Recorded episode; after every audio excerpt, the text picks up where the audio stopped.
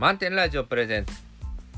タロットのコーナー。この番組は旅するラジオ局満点ラジオの拠点スタジオマノアからポッドキャストでお届けいたします。盛り上がってますか皆さん？FM88.6MHz 満点ラジオの DJ ヒロです。毎週お届けするタロットのコーナー。今週も漫画家でセラピストでフラダンサーの歌うつきさんをお招きしてお送りいたします。こんばんはこんばんは。あの今日で148回目でですね、はいこのうんみ皆さんが聞いてくださるのが始まって以来、1.7K って書いてあったんで1700回千七百回。いい1700人の方が延べはい。聞いていただいているというあ、そう、えー、そう、そそううなんんだ。すごい。それで、えー私ブログをやって、ええまあほぼ私しか書いてないんですけど、はい。それもこう、えー始めてどれぐらいだ？2年ぐらい二年ですか？2年ぐらいでねうん。2年ぐらいで今3万何千アクセスみたいな累計で。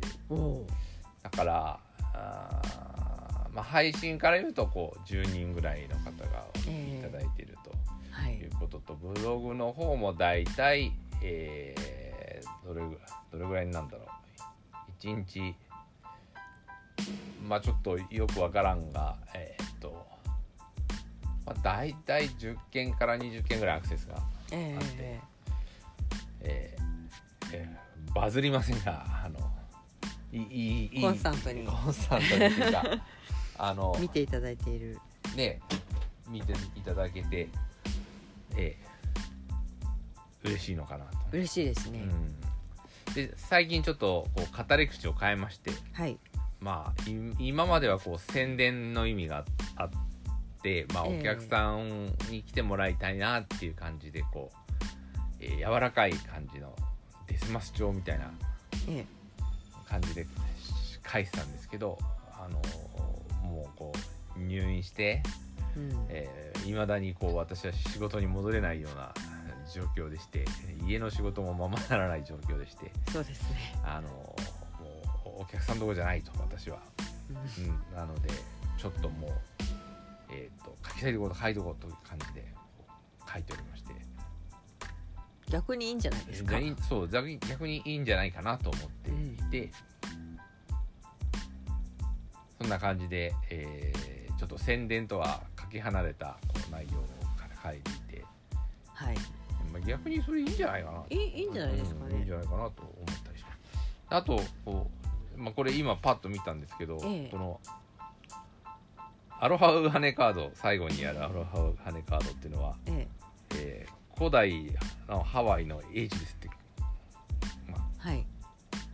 あ、書いてあってええ。で、まあ、この最後のページのところに、まあ、ハワイ島ブブプナ地区在住のマヘアラニ・カイビクアモア・ヘンリー先生が伝えているオーケやアリーという階級制度がなかったはるか昔のハワイアロハロカヒ愛と調和の時代からの英字ですって書いてありましてこのハワイ王朝っていうのがえ。あるじゃないですか。ええ。これってあの夏休みに、まあ、生徒さんとあの英語で読むアメリカの歴史っていうのを勉強したんですけど、ええ。ハワイ王朝っていうのはまあハワイがアメリカにこう吸収される前にハワイ王朝があったんですけどこれもあんま長くなかったんですよねえそうなんです、ね。知ってました、いや知らなかったです。そんな長くないんだ。そうそうなんですよ。まあだからあのハワイ王朝はねこうアメリカにのこうあの移住してきた人に、まあ、クーデターみたいなの起こされてええ乗っ取られちゃったっていう気の毒な話もあるんですけど、えもっとその前だからハワイ王朝ってなんかすごい2代とか3代とかそそれぐらい短かったみたいで。えあそんなもんなんですか。うんでまだああのそういうの知らなかったんですよ私も。ええでまあ今パッと見たらあその頃には王朝やあの階級制度もなくうん。楽しく暮らしてたのかどうか分かりませんが、まあ、あのあその頃の英知なんだなっていうことで改めてこのカードの偉大さっていうのをああそうですね。あその頃の英知っていうとやっぱ自然とともにね生きてた誰かに支配されるとかじゃなくてっていうことですよね誰かに支配されてたかどうかわからない。これやっぱねなんか歴史見てるとやっぱ人間結構残酷だなと。ううん。ん思ってるのでどうだったかどうかわかんないんですけど、そうそうですね。うん、なので、あ願わくばそういう時代であってほしいんですがちょっと歴史っていうのはまた学んでみないとあそうですわね。からないわからないなと思ってだからわりかし今の時代って平和なのかもしれないかもしれないしわかんわかんないうん分かんないですよね。今も我々は割と平和に暮らしてはいますけれど、わかんない。うん、わかんない。結構大変な目に遭ってる方もいらっしゃると思うし世界見るとねやっぱりまだ安心して暮らせてるとはとても言えない国々もありますからね。ちょっとわかんない。うん。そんなことも思いつつはい、タロットやっていきたいと思います、はい、そういう意味では嘆きから始まるんですね嘆きから始まるんですね。今日ははいえっ、と今週末と来週のカードとしてはその嘆きのカードが出てます。えっ、とこのカードえっ、とねあのーお坊さんが泣いている絵なんですね。でこのお坊さんはあの、まあ、解説読むとあのアナンさんっていうねお釈迦様のお弟子さん有名な方ですね。あのえっとお釈迦様のあの涅槃涅槃絵涅槃像えっと亡くなった時の,、はい絵とかを見ると、えっと大体こうアナンさんがそばで泣いている絵がやっぱり描かれてるんですよね。そうなんですかそうなんです。それで、えっ、と、確か奈良の法隆寺の五重の塔の下だったと思うんですけど、えっ、と、やっぱこう、お釈迦様のこう涅槃のあの、像みたいなのがあって、ちっちゃいんですけどね。で、周りに、あの、やっぱりお坊さんたちがいっぱい弟子のお坊さんたちがいてアナさんがやっぱ泣いているっていうあの像があかなと思います。確か。とてもあの有名な方なんですけれども アナさんはアナさんで。でこの方はあのなんでしょうね。えっ、となんかあのお釈迦様が亡くなった時にみんな泣いてないんですよね。こうなんていうかこう達成された。お釈迦様は達成されて旅立たれたというか眠りに疲れたというかなんかそういう解釈をされていてだその悲しいことではないと。いうふうに言った中でアナンさんだけが一人泣いていた。ということでこうとても目目立つ感じだったんですけれども、あのーこういう解説読むとねこのアナンさんはえっ、とこう泣い悲しみに暮れて泣いて泣いて泣いた後になんか悟りを開いたみたいな感じのことが書いてありましたね。でこのカードを見ても、あのーこのアナンさん泣いてるんですけどこの後ろに扉がちょっとこう扉っていうんですかね開いててあちらにはこう星空が輝いている絵なんですよ。でこれはあのーこれからね先にこうひら開かれていく世界のその手前のところにやっぱりこうなんでしょうね高く飛ぶ時に一回こう踏み込んで沈みますよね、ああいう感じなんじゃないかと思うんですけど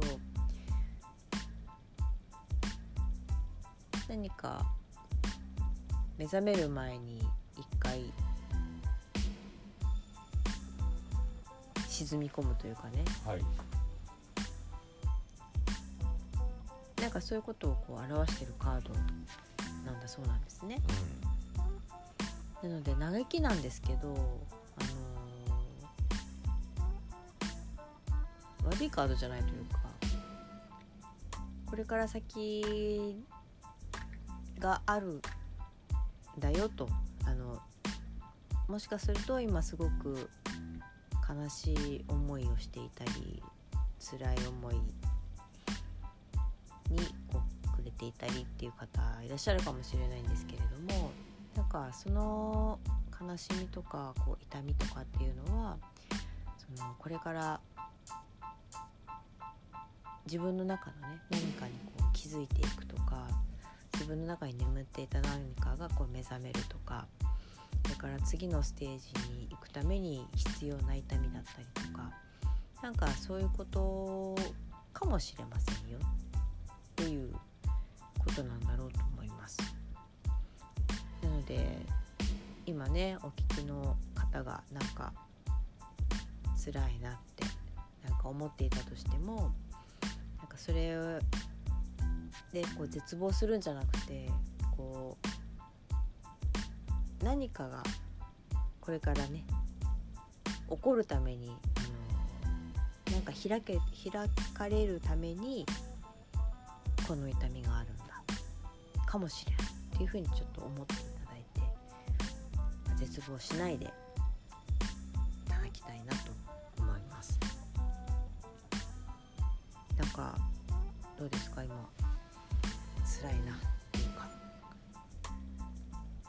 コロナの後遺症は。まあ、コロナの後遺症もそうですし取り組んでた、まあ、お仕事をね、ええ。まだ、まあ、正式には決まってないですけど私の中では次へ行こうと思ってましてえあのそうなるとまあちょっと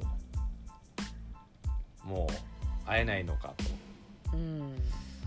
あのもうあの時のもうもうねきあの休んでしまったんでこの連続性が切れちゃうと私もまあ緊張感切れちゃってえダメなんですけど、うん。あのとは言っても何か関わっていたいなとかは思うんですよね、えうん、でもここはやっぱりあのそれをやってあまりいいこともないと思うんでえやっぱりここはうん。とこうあのジタバタしないとはい。流れに身を任せるっていう意味では、辛い瞬間ではありますね。ええ。ただまあいあのねあるんですよやっぱこう仕事の中のこうええ。移動だったりこうん。う会食だったりこう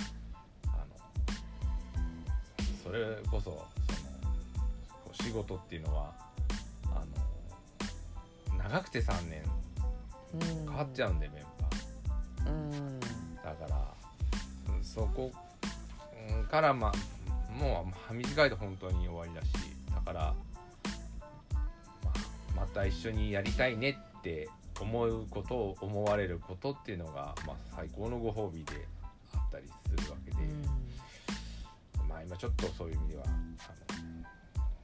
のまさかの、うんコロナっていうことで、まあ、パッとこう、今までやってたのが急にバーンって消えてしまって。えう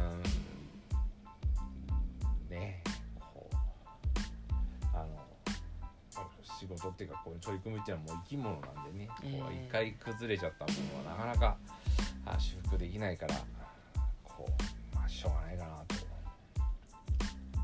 思って。えでまああれなんですよ。その答えは何年か後に10年だったり20年だったり返ってくるわけだし、まあ、まあそういうちょっとねあの今言ってることピンとこないかもしれないですけどやっぱ55になってるとそういうことをたくさん経験してますんで。うん。あのなんだろうな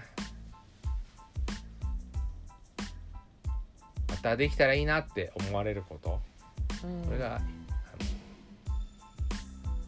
一番かなと思いますね。その、まあ、私は同じ会社に何十年でいたんでこの積み重ねがこういろんな人を経由して帰ってくるんですね。うん。からなんだろうな。まああの会社はの中ではないんですけど人とのこうこう別れっていうのは嘆きなんですけどこうこう隙間が空いててその隙間は思った通りでない答えが返ってくるかもしれないんですけどそれがまたすごく喜びにもつながるしまた次へ進もうという感じですかね。だからよくうんほぼ毎日のように大学の友達とちょっと LINE 電話してええ。やってるんですけど、ええ。まあ、このこの第5波が終わって、うん。えー何もなかったように今世の中がこうそうですね。変わってるじゃないですか。はい。人こう後遺症で苦しんでる自分がいてえなんか損したと思わないって言ったらえうん。いやまあ思うけどねこうこの期間結構自分の中で考えたよ。え。もうここまでここまでこうああもうやばいってとこまで来たらなんか見えてくるよねっていう。それはあのさあ普通に暮らしててさあどうしようの悩みよりももうちょっと深いとこがあって、ううん。あの時にこう自分何しなきゃなんないんだっていう、うん、ものをこうつかめたことだけでもよかったかなと。は思いますね。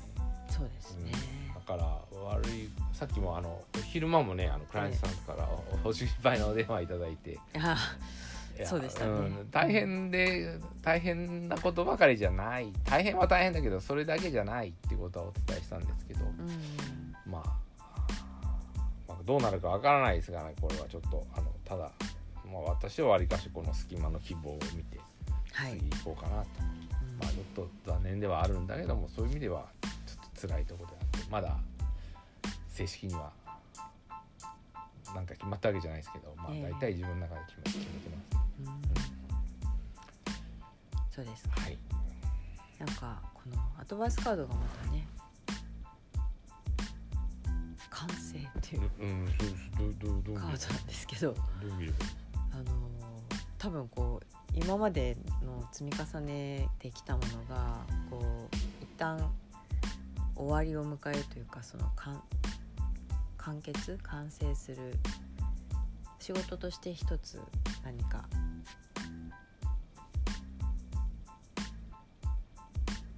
ある到達点が見えるっていうことみたいですよ。でそのでも到達するとこれあのどういうカードかっていうとジグソーパズルなんですよねワンピース、一つのピースを入れるというところですが、完成するあじゃあ今まで取り組んでたことが完成になりますよと。そうですな今なんか中途半端に終わっちゃってみたいな。でもそれは中途半端なわけじゃないんじゃないかっていうことみたいですね。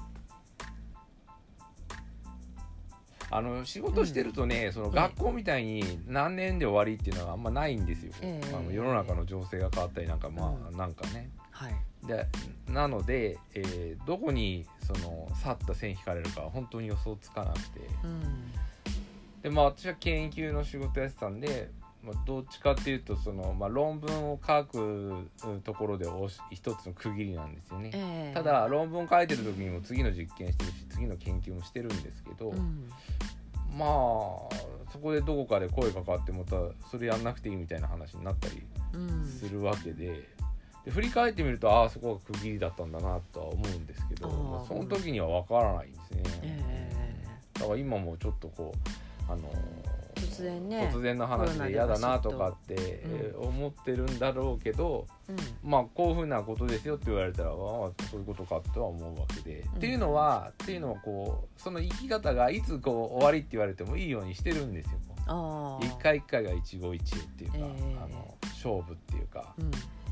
なのであのなんていうのかな、うんまあ、か会社っていうのはなんだっけ？正社員だからなんだっけ？終身雇用？ええ。終身雇用っていう終身雇用の仕事っていうんじゃなくて取り組んでるものは終身雇用ではないんでうん。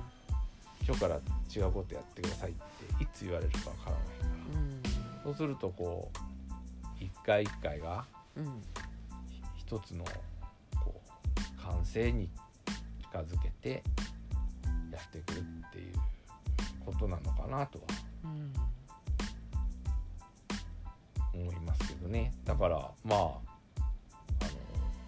今まで取り組んできたことをまとめてくださいって言ったらああそこここまでやりましたっていうことは言えるかな。うんうん、でこのカードは、えっと、完成の続きがあるって書いてあってでそのこうこのピースを入れるとこれは終わっちゃうじゃないですか。あ落ちますね。うん、でそのこう終わりに絶望するんじゃなくてこっから新しいのが始まるっていう意味もあるんだそうです。これは終わるけれども次が始まる。そうなりますよね。うん、だからその次を始めるその気持ちにこう切り替えられるかどうかみたいな。これは私は大丈夫ですよ。はい、お聞きの皆さんはいかがでしょうかね。えっとね。うん、まあよよく話してるんだけど、ええ。何かを取り組んでまあ区切りをつけてえそこから何を学びましたかっていうのはあのその時は分かんないですよ。こえ、うん、うで後やってるうちにえああれが生きてきたっていうのが分かってくるんで。え、うん。で、それ繰り返してるとね怖くない。ああ、そうなんですね。うん、あのーもういきなりアロハオハネカードいっちゃいますけど、この今日は魔のサメはい。っていうのが出ていてこれどうも「ゴーゴーいけいけ」という カードだとうんいうことみたいなので、まあ、今日はあれですね。あの何か新しいことが始まる時みたいですね。あそうなの？なんか全然実感湧かないけど、そうどっちかっていうと今嘆いてるから。嘆いてる 嘆いてる。だってこれ嘆きはもう2ヶ月ぐらい嘆いてるよ。2ヶ月以上か。はい2ヶ月以上嘆いていてまあいい今週じゃなくてもいいんじゃないかって気はまあそうそう。しますけど。そうかもしれまません。あワクチン2回目打つからその時なのか今度の火曜日ですね。なうんうん明日明後日しあさってか。まあその時にど何が何かが起きて起きるんですかね。月末だからあそろそろうんわかんないですけど。そろそろこう ちょっと難しい。今のままじゃ難しいよね。こうやって喋ってる時は元気なんですけどやっぱりええ日中の中ですごいこうもう非常に辛い時間もあったりして。うん。うん。だから それがいつ来るかも分かんないし、そうですうん。ねあ倒れることはありますからのねなんかね。非常に私もいつも後ろめたく考えるんですけどあの休むに至ってはあの、まあ、元気な時間もあるしなとか思うんですけどあの仕事の時間が元気かどうかっていうのは分からないんでそうですね。であで明日もねってなるとまあちょっと難しいよなって思うわけ。約束できないですよね。まあ、自分は結構甘いかなと思ったけど客観的に見ると結構頑張り屋だって言うからうん。やっぱりそうだよなと思って。だからまあちょっと例えば何事もなく2週間ぐらい体調が安定してればえ1週間とかうん。2週間とかあればまだ考えますけど、えーそうだね。だから、うん、まあえコロナになってからないですね。一日もなんか。はい。えー。一日まるまる安定してたなんていう日はないですね。うん。まあちょっとうん嘆いている嘆いている時には、うんこの嘆いた後には晴れ間も見つかるよなんていう言葉を聞いても慰めにしか聞かないし、うん。えー途中でねこうややめてしまう納得いかない形でやめたことでもそのそこまでのことを糧にしてって言ってもそれもまたあんた一言だから言えるんじゃないかっていうふうにも私も言われたら思うんですけど、うん。結局自分でそうしていくしかないんで、そうですね。それで、うん。えーまあ、違うところで頑張った時にまあだからもう嘆きのこう状態があるんですけどまあしょうがないですよね、のあのずっと嘆いててもしょうがないから次進むんですよ。いやおうなしに。ええ。時間は流れていくし、うん。周りも、えーみんな生きていくわけだから、ええ。そうするとまあ自分もそれで歩み始めてふっとこう振り返った時に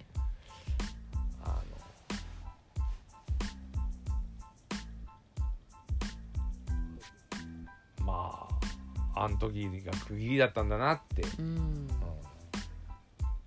後からわかる。んかな。ですかね。後からわかると思いますよ、その、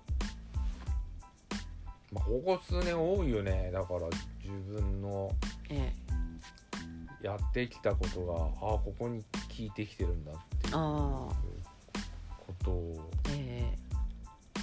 うん、感じるのそうですか、うん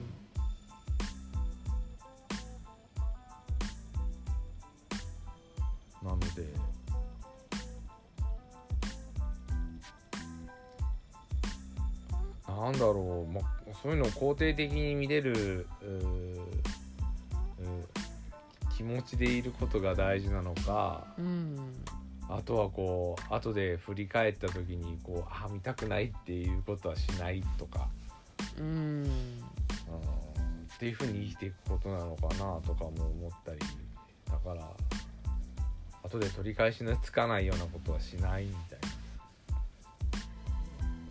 まあそうですね。分かっでも分かんないでそうなっちゃったっていうこともありますからね。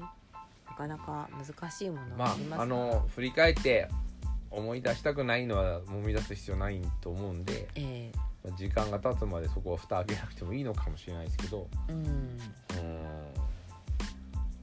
こうちょっと最近ノスタルジーについて考えてましてえその私は結構ノスタルジーっていうのは好きなんですけどこう、ええ。あの昔訪れるとこ住んだとことかをこう訪ねるのは好きで。ええ。ただまあ昔のその場所に行くのはいいけど昔の、うん。えー人に会いに行くってなるとちょっとちょっと違うんでハードルえが。うん。だからそのどこにそういう自分の振り返る人生っていうのはひ人のところに戻っていくのかこええう場所に戻っていくのかとかっていうのは違うんだなと同じノスタルジーあはあまあそんなことを考えてたところなんですけど、ううん。んでまあそうね。えー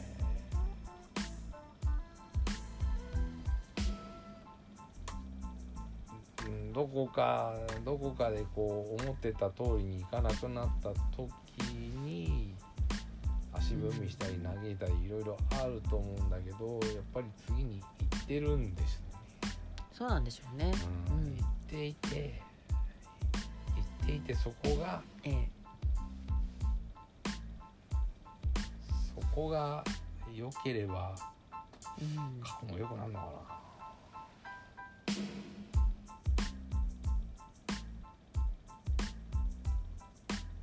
過去ここまで頑張った完成形っていうのがうんこう見えてくるうん。かなうん。そうですねやっぱこれが見えるのはあ後からなのかないやその時も見えるだろうけど、うん。あのもっと大大きなこと学ん。でると思うようん。その時はあこれやりましたみたいな達成感はあっていいと思うんだけどええもっと後からええうん。後から大きなことに気が付く。うん。と思うそうですね、うん。きっとね。ということであのお聞きの皆さん今もしなんかちょっと苦しいなとか辛いなと何か感じることがあってもあの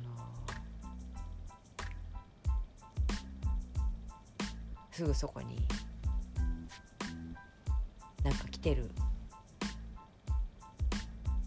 と思いますのであの今のね感じをちょっとしっかり味わい尽くして進んでみましょう。そうねうん、そうすることでねあの次がしっかりこう感じることできっと次が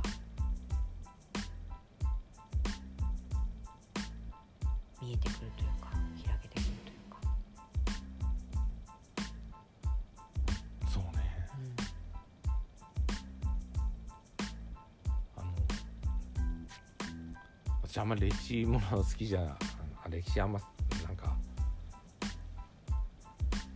ほ好きものすごい好きってわけじゃなかったんですけどえあのまあ大河ドラマでねええ。え幕末のやつを小学校の時に見ててえまあまあ面白いかなと思って幕末は興味あったんですよ、ええ。幕末っていうと薩長連合っていうのがあってはいはい。でまあそこに坂本なんなんかうんややってるんですけど私結構こう人の顔覚えるのがダメでお侍さんもみんなこういうふうなあの特色あるちょんまげの格好してるともうさらに分かんなくなっちゃううん。誰が誰だか。どっちがあれなのか。でまあ薩摩長州土佐と会った時に、ええ。まあそのその 大河ドラマは長州を舞台にええ。描いてたんですよね、うん。そうすると、まああ、最近気づいたんですけど、ええ。なんとなく長州ビーキになってえうーん。分かんないけどね。うん。それで歴史というのはその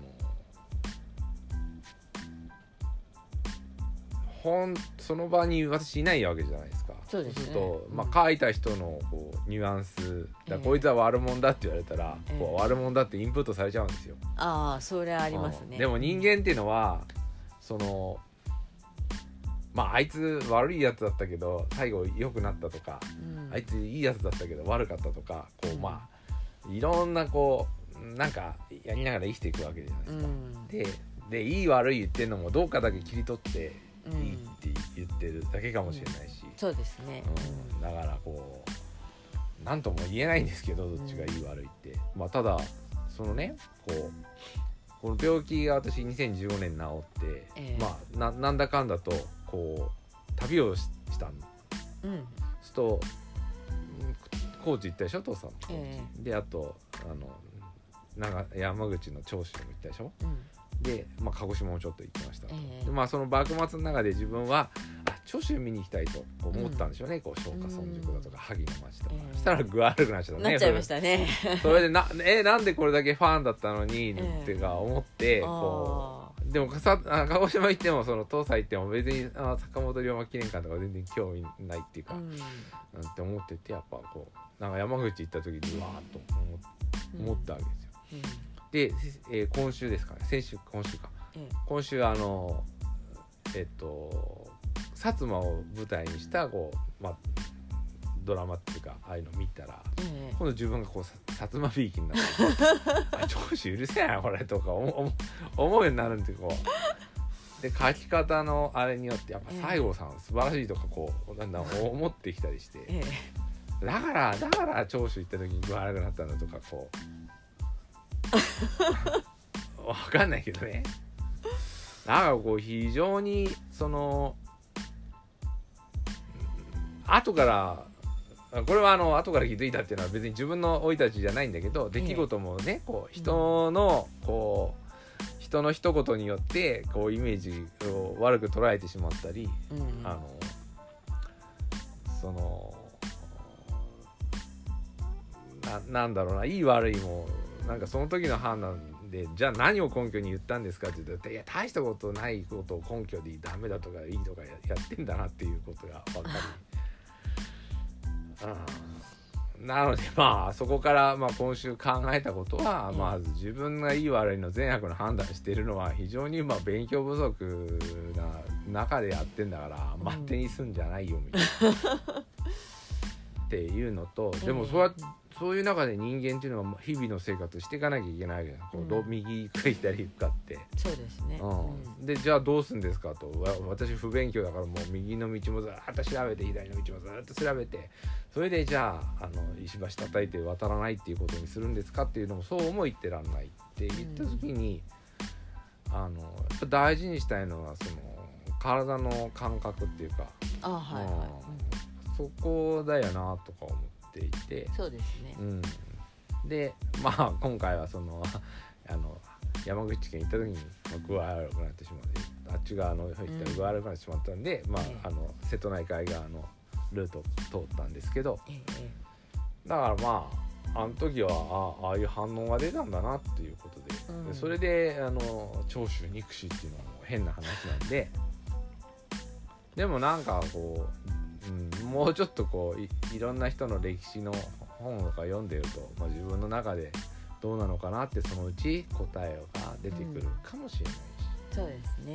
なんか一方からしか見ないとねやっぱりどうしてもその視点になっちゃう。だからあのまあ最初はその大河ドラマで司馬遼太郎の、まあ、ええ。大河ドラマだったんですけど、ああそれで、えっと、今度はその、えっと、テレビでやってたそのえ薩摩川に焦点を当ててええ。こう解説していくっていうようなやつを見てて、まあ私それに気づいて、まあ、もっと勉強しようと思ってそれであの、えー西郷隆盛のその「南州を行くん」っていう本を買いまして、それを読んで、えーうんさらにこうちょっとあのえあのこれの3年前ですかね。3年ぐらい前のやつの録画を見てえやってったらその解説の人がええ。あの司馬遼太郎は結構薩摩に対西郷隆盛に対しては否定的なことを書いていたっていう。だからやっぱりなんとなくその大大河ドラマの中にもそのニュアンスが出てたのかなって。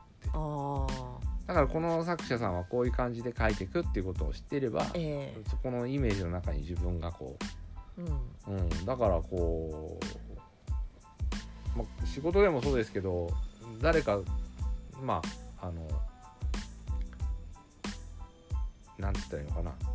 その仕事ぶりっていうのは、まあ、たくさんの人が見てるわけですよ。こそうですね。ううん、でまあ新たに声をかける時とかこう人事のことをやるとこの人ってどうなのかっていうのを、まあ、直接知ってれば分かるんですけどあのええ。多方面に聞くんですねこう。ああおアンオフィシャルに。オフィシャルなのかアンオフィシャルなのか分かんないけど「あなんとかさんでどう?」って言って。ええ。でまあ、うんこういう声が返ってきてこういう声が返ってきてとか。だからこうだんいろんな人の声を聞いてると、まあ、その人の人物像が浮かんでくる、はいはいはい。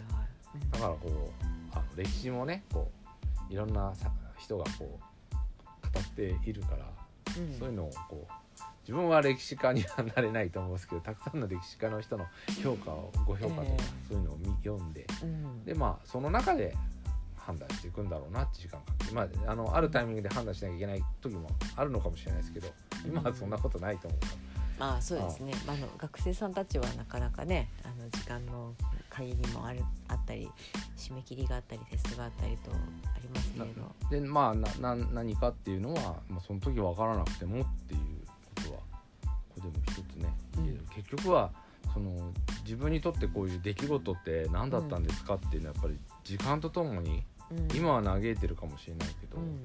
その評価を変えるのもじ結局、うん、結局他人ってそこまであなたの人生生きてないから、うん。そうですね。あ夫婦でさえなんかそうだっけとかって言われちゃうとえとか思うんで結局夫婦でさえあ怪しいから。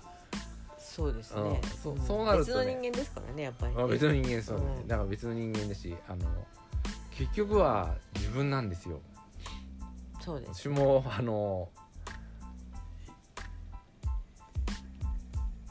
ななんつうのかな。ねカウンセラーさんが全部分かってくれるんじゃないかというふうに思ったんですけど、うん。あのでも冷静に考えればカウンセラーさんっていうのは1日なんまあね多い人10人ぐらい見てるかもしれないしうん。だからじその自分がお願いしてる時間しか考えてくれないと思うんで、うん。そうなるとやっぱり24時間自分の体と付き合ってるのは自分なんでね、そうですね。うん。で自分がこう考えていくうんのが一番かなと。でそのカカウンセラーさんとの対話の中での相手の反応をこう覚え覚えてるわけですから私は。ええ。あこういうふうに返されたって。あれあの意味は何だったんだろうかとか、うん。こう自分の中で考えていってそれを相手に聞くんじゃなくて自分で考える。うん。このプロセスはねすごいあの私病気をした時に結構生き生きてますよねそうですね。だからうん。歌う、ん歌う月さんがカウンセラーは鏡だってええあの言ってくれてる意味がすごいわかる。ああそうなんですか、うん。だからカウンセラーさんの意見聞いてんじゃなくてカウンセラーさんが鏡なんですよ。えええな意見言うカウンセラーさんは違うだろっていうことになるんですけど あなたはこう映ってんだっていうことが分かるってことを自分が一番学べるんで、えそうですね。うん、ぜひねそういうあの訓練された方をのところでうん、うん受けるといいんじゃないかなと。はいでそれはおすすめであの本当に本当に、まあ、きその時その瞬間は決めるしかないんですけど、ええそれが答えじゃないかもしれない。うんまあ、それもきっと後にならないとわからないわからないことだからなんですよ。後でなって後になってこうなってこうね笑笑っていられるといいんじゃないかなとそうですね。はい、はい、ありがとうございます。はい、ありがとうございました。